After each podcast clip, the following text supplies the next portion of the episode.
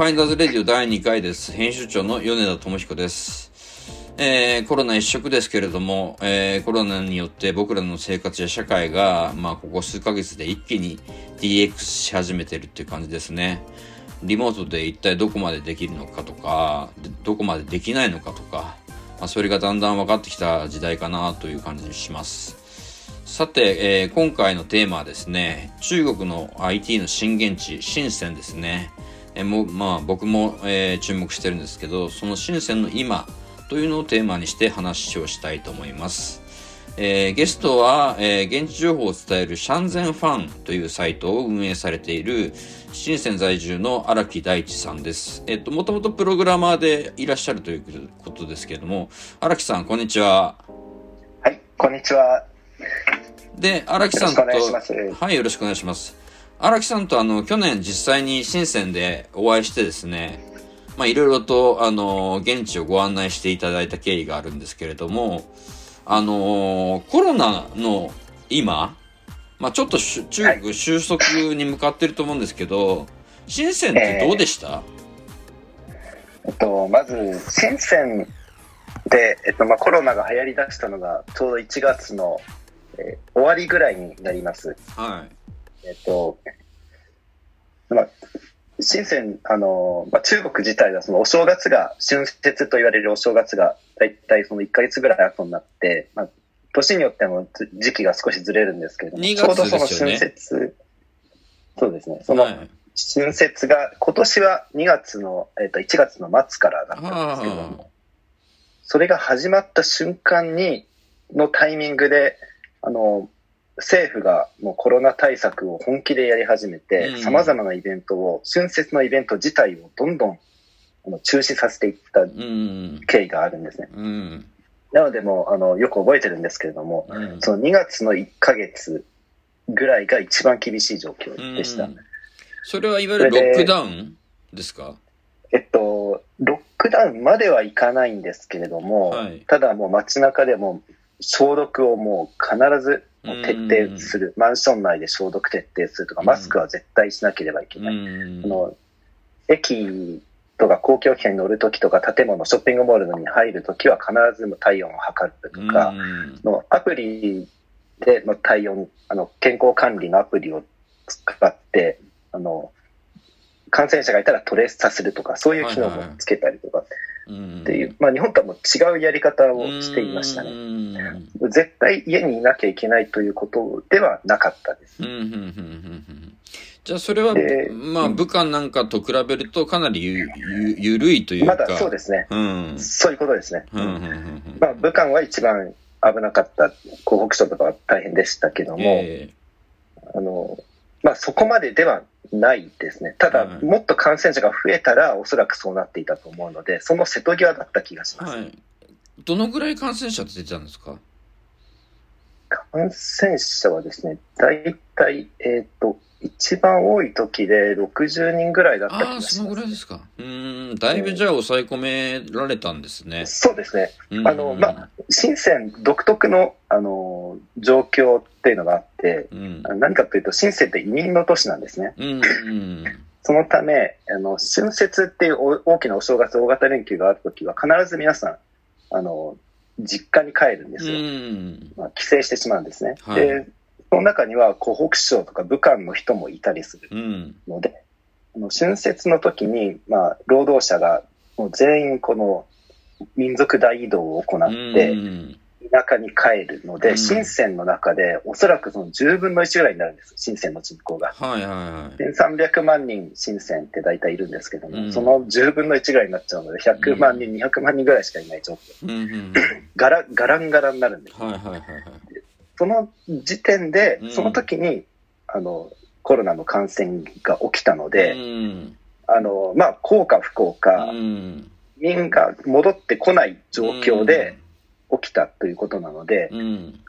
あの、絶対数がいないもんですからうん、そんなに増えなかったというのになる。ただ、新鮮が一番恐れていたのがう、ん。その春節が終わって、うん。いろんな、あの、各地から人々が戻ってきた時に、に、爆発するんじゃないかっていうのをすごい恐れていたんです。うん。で、えっと、みんな戻ってきたんですか？結局は戻ってきたんですけども、その戻って、なかなか戻ってこさせないというか、その各地、あの逆に、えっと、例えば武漢なり、様々なその感染者が多かった地域の人たちが、地域ごともうロックダウンしてたんです。はいはいはいはいはい。つまり、深センから地元に戻っても、戻って、えっと、戻ったら、そこでロックダウンしたので、うん。深センに帰ってこれない状況になったんです。うん。だから深センがブブロックするというよりも、その村々で感染者が抑え込めるまで出ちゃいけないよっていう状況況。になっていたんですね。なるほど。で、まあ多分その国策だと思うんですけども。はいはい。で、そういう状況下で、深センのその経済活動とか、ええっていうのはどういうふうになりましたか？うん、大打撃ですね。やっぱり。製造、製造業をメインにされていた方にとっては、うん。結局その働き手がしあの実家に戻地方に戻ってしまって、うんそれで閉じ込められた状態でうん。働き手が戻ってこない状況なので、はいはいはいあの工場が動こうにも動けないっていうう、ん。それがすごい大きかったようなんですね。なるほどね。でまあ、工場も2月、3月の時点、2月時点では、あの再開しちゃいけない、もう絶はい。対再開しちゃいけないっていうのは、そういう対応チェックとかして、徐々にあの OK になったんですけども、うん。まあ、その辺の縛りもあったりうん。しましたね。じゃあ、ウィズコロナの時代になりますけど、その、え IT のその爆心地の深センっていうのも、ウィズコロナの時代で変わっていくと思われますか？変わっていくと思いますね。うんあのーまあ、えっと、深セン、いくつか、その、いくつかの側面があったりして、この、例えば、テンセントっていう WeChat、We あのはいはいはい日本でいう LINE のはい。中国版のようなものがありますね。その、あの、テンセントという会社は、こう中国のナンバー2の会社で、ものすごい莫大な規模を誇っている。その本社が深センにあるんですけどうも、ん。そのテンセントというその会社の周辺は、あの、似たような、あの、IT の会社がすごいひしめき合っているところがあるんです。まあそこは結局ソフトウェアなんですね。うんしあの、IT といってもハードウェアとかソフトウェアとかいろんな、あの、分野がありますけれどうも、ん。ハードウェアに関しては、その製造、製造業ともつながっていったりするので、そうなるとコロナの影響というのがもろにあったりして、うん納期が遅れるとか、うん例えばアップルの、ね、iPhone とか、いろんなスマートフォンとか、いろんな部品を作る上でも、あの労働者が必要なので、うん。そういう、その納期が遅れるってことはあって、結構響いたんですけども、うんソフトウェアに関しては、もう、あの、例えば、まあ、リモートであっても家で開発すればいい、プログラムすればいい、よかったりするので、んそこまでの、あの、打撃はなかったうん。状況なんですね。けど、あの、やっぱり、うんうん。あの、深センってソフトウェアもそうですけど、ハードウェアの街でもあるじゃないですか。そうですね。だからハードウェアだとやっぱり製造ラインっていうのがあるから、人の手を力をね、使わなければいけないっていうところで、そこでストップしちゃうっていう現状があるってことですね。そうですね。うん。そこはまあどうしても人に頼らざるを得なかったりするので、うんあの一つの場所であのクリーンな部屋で、うん、こう塵一つないところで作らなければいけないので、どうしてもリモートというのがそこではできないうん。状況なんですよね。えっと、荒木さん、あの、シャンゼンファンは、その辺ははい。伝えてるんですか、あ、伝える。あの、そのある、程度深センの、コロナ禍の深センの情報みたいなことは、えっと、はい。サイ、サイトで発信されてますか？えっと、そうですね。あのーまあ、ある程度うん。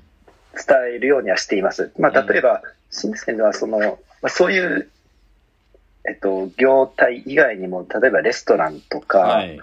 あとはまあ、もうちょっと広い視点で見た、あの、街づくりとか、そういう、んあの、観点での情報っていうのは、今は、あの、結構発信していますねう。ん。えー例えばその飲食店とかであれば、まあ、しあの、人が多ければ多いほど、その飲食業とかも盛んだったりするんですけども、。うん。外国人が多い、あの、エリア、まあ、深センは結構多いですけれども、うんそういうエリアというのは今回のコロナで大打撃を被うっていて、ん結局、日本も似たような感じかなとは思うんですが、うんあの、外国人の入国を今、原則禁止している状況なんですよね。で、外国人がすでに深センにいて、残っているんだったら、まあいいんですけどもう、ん。入ってこれない状況なので、うんあ。の、例えば春節で、あの、バケーションに行くとかうん、実家に、アメリカとか実家に帰るっていうことを選んだ人たちが、うん。今度は戻れなくなっちゃっている状況がもう今でももう何ヶ月経っても続いちゃってるので、うん。そうなるとまあ外国人向けのバーとかパブとか、うん。そういう、まあ、日本料理屋もそうです、居酒屋もそうですけども、うんそういうお店がもう軒並み、うん。もうガクンと売り上げを落ちてしまっている。絶対数がいないと。っうん。ていう状況が続いていて、しかも、あの、地価が高いので、うん。家賃収入、まあ、大家さんも、まあ、コロナの影響で、しょうがないから3ヶ月無料にするよとか、半額にするよって言ってくれる大家さんはいるんですけれども、うん全部が全部そうじゃないうん。ので、その辺の保証というのは大家さん次第らしくて、うん。そうなると、そこで潰れてしまうお店も、うん。やっぱり今出てきています。有名な、あの、人気店も、それに、あの、耐えられなくて、潰れてしまうということを、はい。あの、ここ数週間とかで結構見ましたね。はいはい。でそういうのを記事にしたりはしてるんですけども、はいはいはい。やっぱり大変だと思います、そこはう。んそれを受けて、その、深センの今までやってきたこと、その、はいハードウェア、ソフトウェア含めて、その、まあ、シリコンバレーを抜くとまで言われた、その、うん IT うのんし震源地というかう、ん、そのあり方っていうのはどのように変わっていくと思われますか？と、そうですね。まあ、まず、あの、シンセものすごい、まあ、GDP がものすごい、えっと、高い、うん。高くて、えっと、まあ、香港を去年、一昨年かだから、香港も抜いてしまったんですね。はいはい。で、今現状、その深セン以上、深センよりも高い GDP にあるのはもう北京と上海ぐらいしかない状態なので、もうぶっちぎってどんどんあの成長していった状況なんです。ね。はいで、まあ、ここに来てそのコロナの関係で、まあ、ガクンと下がりはするんですが、うん。それはどこも同じなので、あの、立ち直りは、今も、今の現在の申請はもう人々は普通に動き回っていますしうん、あ、そうですか。うん。製造業とかも普通に戻ってる状況なんですね。うんただまあ外国人向けとか、うんその外国人との接触をするようなはい。貿易とか、そのあたりはちょっと、あの、自由に動けない。外国人が自由に入ってくれば、そのあたりも完全復活するんですけども、うん。あの、そのあたりはもうちょっとかかるなという気はしています。なるほど。で、あとはその深セン自体が、あの、まあ、香港とかマカオとかうん広東省全域を集めた、まあ、台湾区って言われる、うん、あの、新しいベイエリアを作ろうっていう構想が今までずっとあったんですね。はい。あの、まあ、サンフランシスコとか東京も、まあ、ベイエリアとして発展したんですけど、はいそれを凌駕する、うん。あの、作ろうということでもう、国を挙げて、ものすごい投資している状況で、はいあの、高速道路とか、鉄道とか、あの、橋とか、はい。ものすごいかけ始めてるんですね。はい。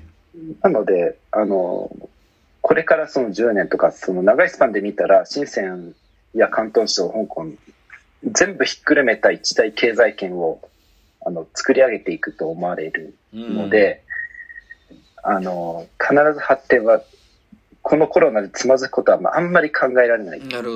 状況ではありますねうんうんで、しかもまあこういう公共投資をどんどんするので、今回のでまあ失業しちゃった人たちとかは、そういう、あの、まあ昔のルーズベルトの政策みたいな、はい。似てるかもしれないんですけども、はい公共のあの工事とかで人手はものすごい必要だし、うん。その辺での雇用対策というのは、あの、あんまり問題視してないんじゃないかなっていうのが感覚としてありますね。うんうん。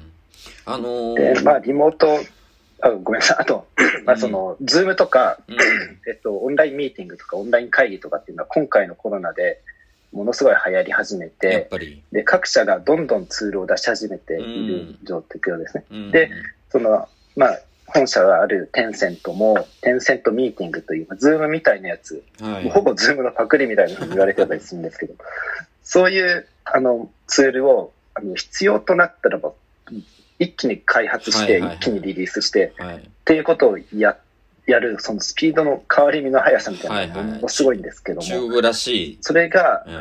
そうですね。それで、今そのオンライン会議システムというのはもう、そのテンセントのミーティングっていうのが中国国内で確かナンバーワンかなんかの利用率になっているんですね。なので、あの、もう本当の IT 業界は、もう、あの、コロナを逆に利用しているような、この環境が変わったらそれに合わせてアプリをリリースする。ビジネスチャンスを捉えてってことですね。ビジネスチャンスを、はい、そうですね。もう間違いなく捉えてう、ん。進んでいっているという印象がすごいあります。うん。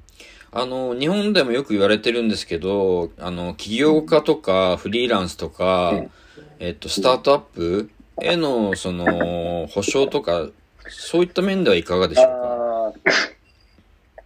えっと、それは、ああまりない気がしますうん。ね。その辺がなかなかその、なんですか、弱肉強食のような、まあ前からそうなんですけども、あのーそういう側面は確かにあります。う。ん。なので、その、例えば一律10万円給付とかっていうのもないですし、はいはい。あの、まあ、家賃補助とかは大家さん次第だったりするっていうのがあったり、ただ経済対策としてあの、ショッピングモールの、あの、クーポンを大量発行して、うんアプリを使ったクーポンを、あの、何億円とかでこう、うん。大量発行して、それを経済対策としてガンガンやるっていうようなことはやり始めているんですね。いやそれがまあいいやり方なのかっていうのはちょっとわからないんですけどうん。も、うんあのーまあ、あとは会社に対しては税制、税金のあの優遇とか、そういうことはしてるらしいですね。はいはいはいはいはい。えっと、じゃあコロナ、コロナ禍の、えっと、いわゆる深センの起業家の、えー変、ねえ変化みたいなものもありそうですか？これから。あーあると思いますうね。ん。うん、まあ、今まで、うん、そうですね。まあ今まで計画しているプロジェクトとかが、うん。あの、頓挫するってことはもちろんあるはい。と思いますし、まあ、その中で、こう、まあ、環境の変化を捉えられるかどうかうん。っていうところだと思いますね。うん中国の、その、まあ、深セなもそうですけど、中国全部そうだと思うんですが、人と人の人のつながりっていうのはすごい大事にしているのが、あの、特徴なのうで、ん。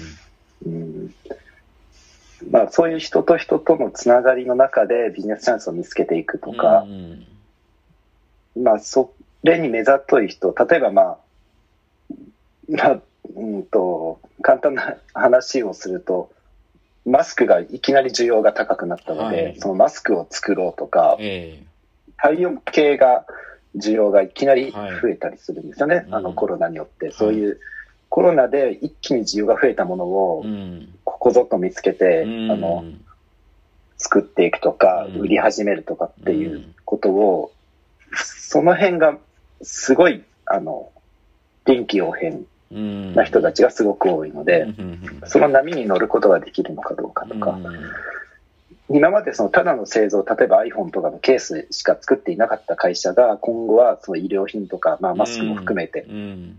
あの、これからもずっと必要としている、くようなもの、消毒薬とかっていうのを含める、こういうものを作ろうということを一気に方針転換してやっていったりする。うんそのレジリ、レジリエンスっていうか、その方向転換の強さが、すごい新鮮にありそうですよね。すごいですね。うん。なので、まあ逆を言うと今はもうマスクが過剰に作られているので、うん。今度はそそこをその、ちょっと乗り遅れてやっちゃった人は、うん。今度は過剰に在庫が抱えるようになっちゃったりとかっていうこともあるので、ええそこのこの波に乗るというか、ええもう小さなバブルを見つけてこう、はいはいはい。乗っていくような、はい。サーフィンしていくような、うんなんかそういうそういうところが多いのかなっていうふうに思ったりしますね。まあ、それが多分いいところというか、うん。あの、深セン、多くの人が深センすごいなと思う。うん部分の一つだと思います。なるほどね。あの、いわゆる電気街のファーチャンペイはい。ですけど、えっと、変化はあります、えーっと、ファーチャンベイでマスクとか売ってないんですけども、えあのただやっぱりその電気街の中での、あの、まあ、面白いガジェットみたいなのは、やっぱり相変わらず。作ったりしてますよね。うんあの、私もまあ、実物はまだ見てないんですけども、ツイッターとかに流れてる写真の中では、あの、アップルの AirPods うん。のイヤホンがありますけども、はいあれと同じ大きさあ、あれと同じ形のでかいスピーカーとかが売ってえ、どういう意味ですか、それ？AirPods と、AirPods のデザインをした、うん。それをもう100倍ぐらいに巨大化したうん。スピーカーなんです。Bluetooth スピーカーだと思うんですあ、けどなるほどね。うん。そういう、もちろんあの、なんかライセンスとかはないと思うんですが、もちろんそれがちゅ、そうね、やり方ですからね。えそうです。なんかそういうなんか、あ、面白いなと思ったものえをうん。デザインして、パッと、あの、まあ、作り上げていくっていうのが、すごいフットワークの軽いうん。ところなので、今後もそういう面白いガジェットっていうのはうん作れるし、日本とかでも、あの、あ、こういうの作りたいなと思った、アイデアを持った人が深センに渡ってうん。作りたい。あの、日本よりもはるかに安いコースで作ることができるっていうのはうん今後も続くと思うので、そういう、あの、それはまだまだ続くんじゃないかなというふうに思いますね。うんあの、荒木さん自身は今は山梨にちょっと身を寄せてるっていうことなんですけど、また、はい。えっと、深センに戻って、今まで通り、はいシャンゼンファンを運営していくんですか？あそうですね。今現状も、あの、記事は書き続けていて、ええまあ、現地情報は書き続ける、あの、現地に行ってないので、現地の生の声を自分で聞いて、自分で訪問してっていう書くことは、残念ながらできないので、深センの、あの、地元のメディアの、あの、ニュース、ローカルニュースっていうのを、いろいろピックアップして、うん。その中で面白い情報とか、うんあの必要、日本人向け、外国人から見て必要な情報というのを日本語化して出す。結構そういうひあのメディアがないんですね。ないですね。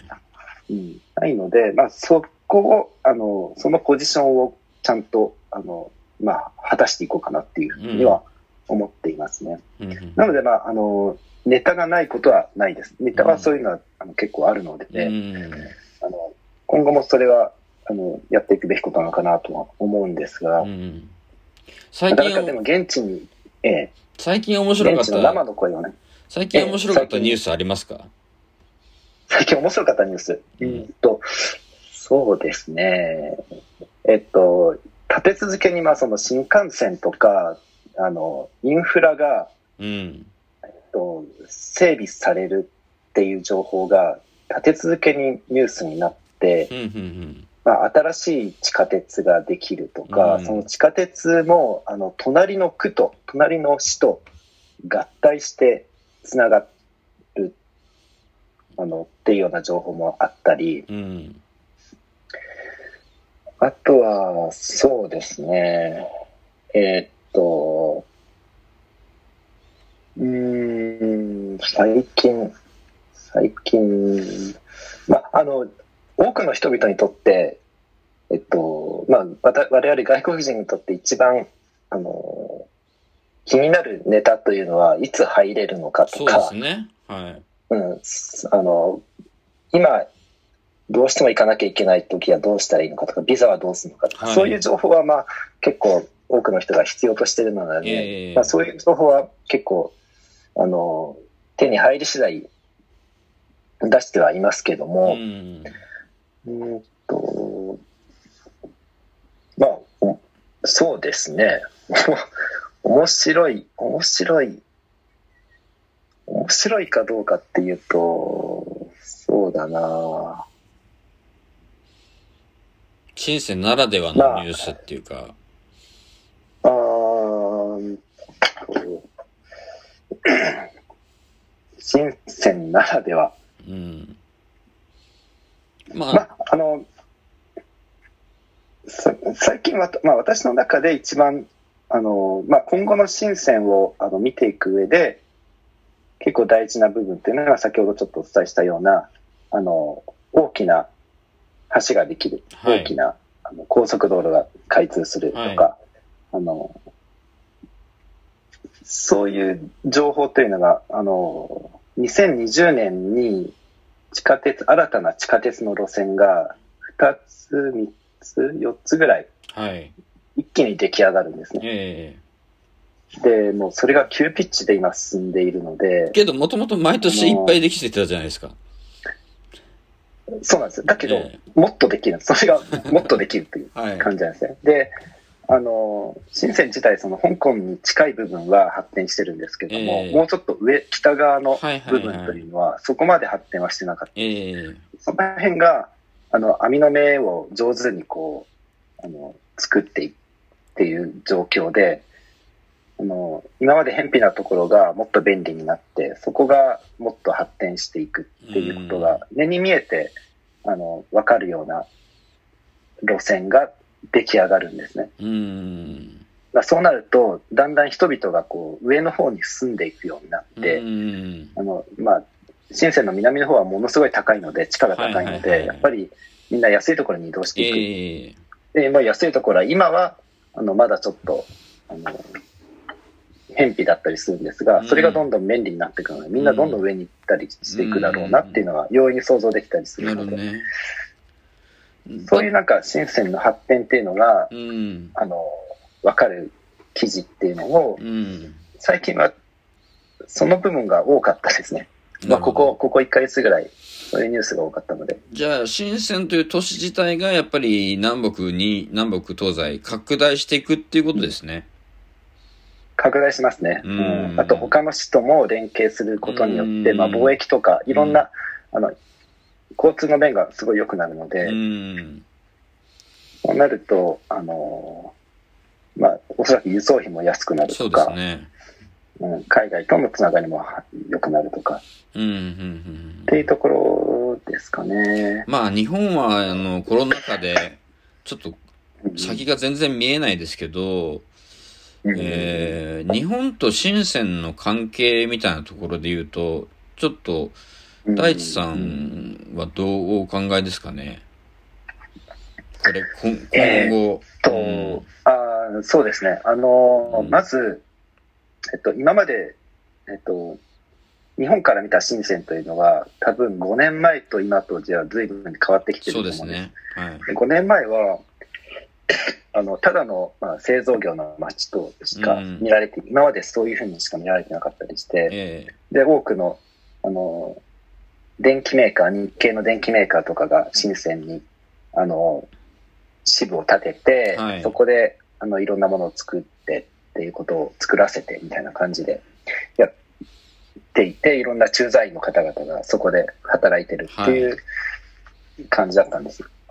でも、だんだんだんだん人件費が高くなってくるん。ので、そうなるとそんな高いお金で、あの、まあ、中国で作れば安いっていうコストを抑えられるというのがだんだんそのコストが高くなってきているうん。っていう状況になったので、あの、だんだん深センから撤退する日系のこうあの会社が増えてきているんですね。うん。まあ、中国のもっと安いところに移動するか、東南アジアとかに移動するかっていうのがうん。二つに分かれたりするんですけども、それによって、深センでいる日本人の数はすごい減ったんですね。はい。非常に減って。はい。で、今でも減ってる状況なんですけどもう、ん。えーっと、その代わりスタートアップの人たちとか、あの、まあ、中国語を勉強しようと思う人たちうんが、深センの大学に入学したり、はい。で、まあ、これからは中国だと思う人たちがはいはいはい。増えたということなんだと思うんですけども、うん。本来ならまあアメリカとかに留学して英語を覚えるっていうのことじゃなくて、中国に来て中国語を覚えて、そこでビジネスを展開するみたいな、そういうことを思ってる人たちも増えてきている。うん。そして、深センは香港からすごく近いので、ええ。あの、まあ、金融の中心だったりするので、まあ、そういう意味でも、あの、立地的にすごく面白いところとして、あの、そういうなんか冒険心のある若い人たちっていうのが、うん増えてきている気がするうんですね。ん。それで、あとはまあ、あの、ご存知かもしれないですけども、日本人は中国に15日間ノービザで行けるはい。状況が続いていたので、何かあったら香港にちょっと出れば、また、あの、深センに長期滞在できるみたいなはいことも、はいはい。そういうことをやってる方々もおられるので、うん。あの、まあそういう意味では、すごくこう、えっ、と、フレキシブルなことができる都市と。してうん。人気だったんですよね。うん。でも、このコロナの影響で、今はもう香港に入っても14日間隔離されちゃったりする。はい。今ではどうなのかな？今はちょっと、外国人は香港もダメかもしれないですけども、うん。ちょっとその辺があの停滞してしまっている状況なのでなる、ほど。えっと、今後、おそらくその日系企業はもっと撤退するんだとう思いますね。ん。もうリモートにしてしまうとか、ね。はあとはもうあの出張でちょっと行くぐらいなレベル、い。はい。駐在じゃなくて出張で済ませてしまうっていう人たちは増えるんじゃないかなという気がしていますね。なるほどね。うん。まあ、それは、まあ、よしあしの問題じゃないですよね。うん。もはねや。そうですね。うん。うんまあ、そういう流れとして、じゃあどうするかっていうと、うんこの、もう製造業とし、製造の街というところから脱却し始めているんで、はい深センは。あの、でもサプライチェーンと言われている、はいあの、深センでのいろんなその、まあ、秋葉原の巨大な秋葉原とか、まあ、電子部品のやり取りとかっていうのをやっていく、その、すあの、まあ、電子部品好きな人にとってはもうたまらないうん。ところっていうのは今でもずっと続くし、そうですね。これからも続いていきますよね、多分ね。そうですね、続きますね。うん。なので、まあ、そういう人たちが、あの、旅行でどんどん来るっていうことは、これからも続くし、世界中からそういうバイヤーの人たちも来てますしね。うん。えっと、ちょっと最後になるんですけど、はい。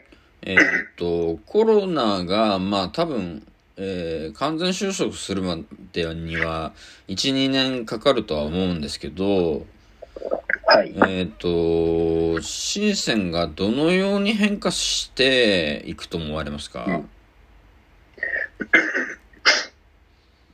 うんと、まあ、私も、まあ、ウォッチしてる感覚で言うと、うーん、そうですね。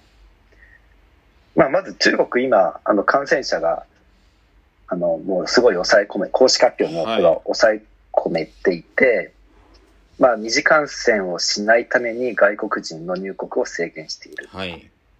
という感じなんですよね。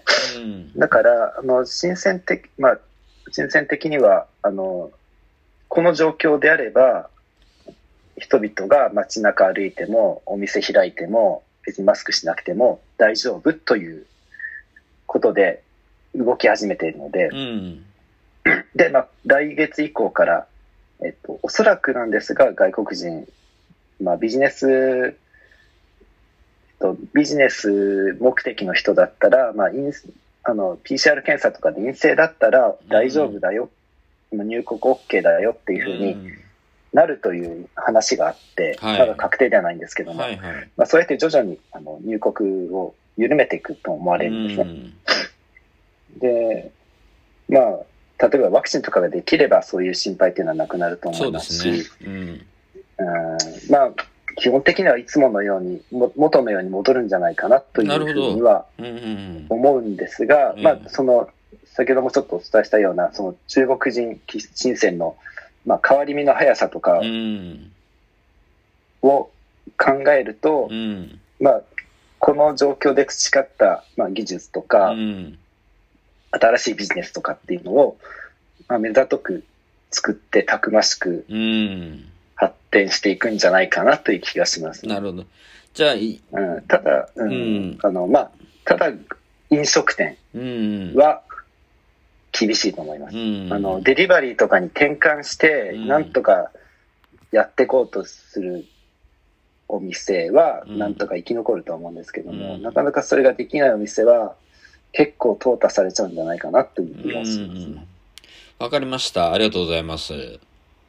うん最後、最後に、あの、シャンゼンファンの、えー告知だったり、えー宣伝ございますか？あ、はい。ありがとうございます。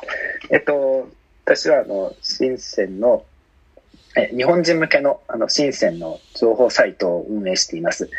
えっと、URL は、まあ、深ゼン、えっと、深センは SHE、SHE、ZE、えー